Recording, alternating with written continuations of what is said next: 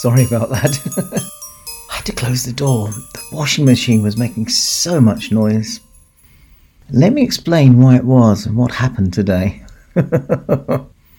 Every year, we have a special trial run for Christmas Eve, but just locally, and we all pitch in to clean out the stables where the reindeer live, polish up the tack, really put a shine on all the jingle bells from the sleigh, and get everything ready so we're all lickety spit for the day.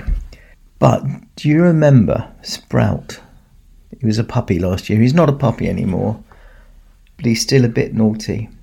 We'd gathered up all the old hay and muck out of the stables in a pile, and Sprout jumped into it and rolled around and started spraying it everywhere, flicking it about. One of the elves had to catch him and take him back indoors and give him a bath. That wasn't too bad.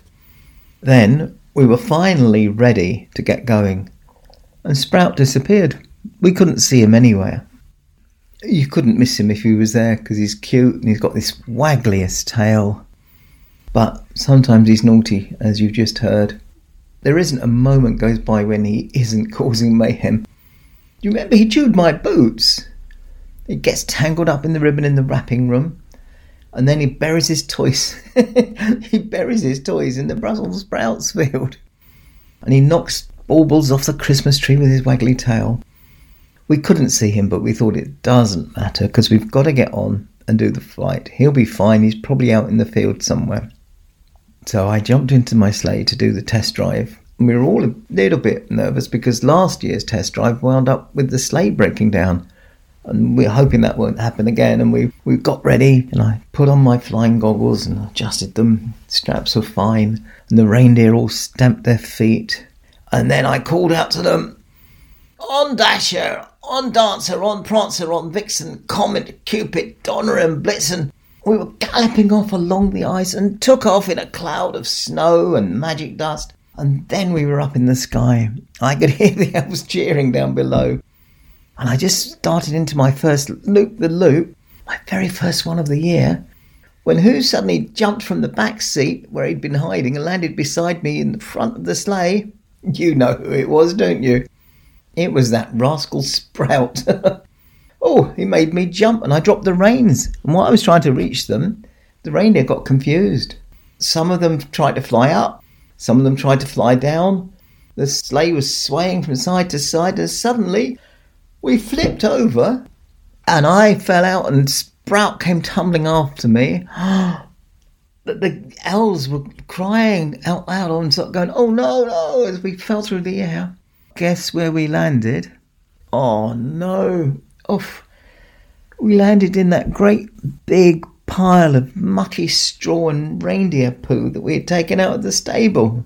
And that's why my best suit is in the washing machine, so it'll be ready for Christmas Eve.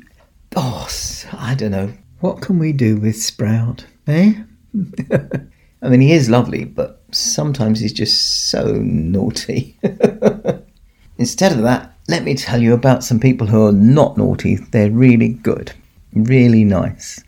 Daisy is a lovely little girl who helps another boy at school who struggles a bit with school. So, Daisy, thank you for being so kind. And Daisy's brother Charlie helps with breakfast club and after school club. I nearly forgot. It's Charlie's birthday today. He's away with the school in Wales. So let me just say, happy birthday, Charlie. And Nadolig Llawen. You have to ask someone Welsh what that means. and her other brother, Oliver, he always makes cups of tea for his mummy and daddy in the evening. Isn't that kind? And Charlie and Oliver also always take some of their own money when mummy goes shopping and buy food to put in the collecting bins for food banks. So all three of them are lovely, kind children. And you can bet they're on my nice list. they're going to have a wonderful Christmas. They're not quite sure where they're going to spend it, but it will be wonderful. I think we've left it a bit too long for us to have a joke today. So that's a shame. Let's see if we can get one tomorrow. Keep being kind and I'll see you at Christmas. Bye then.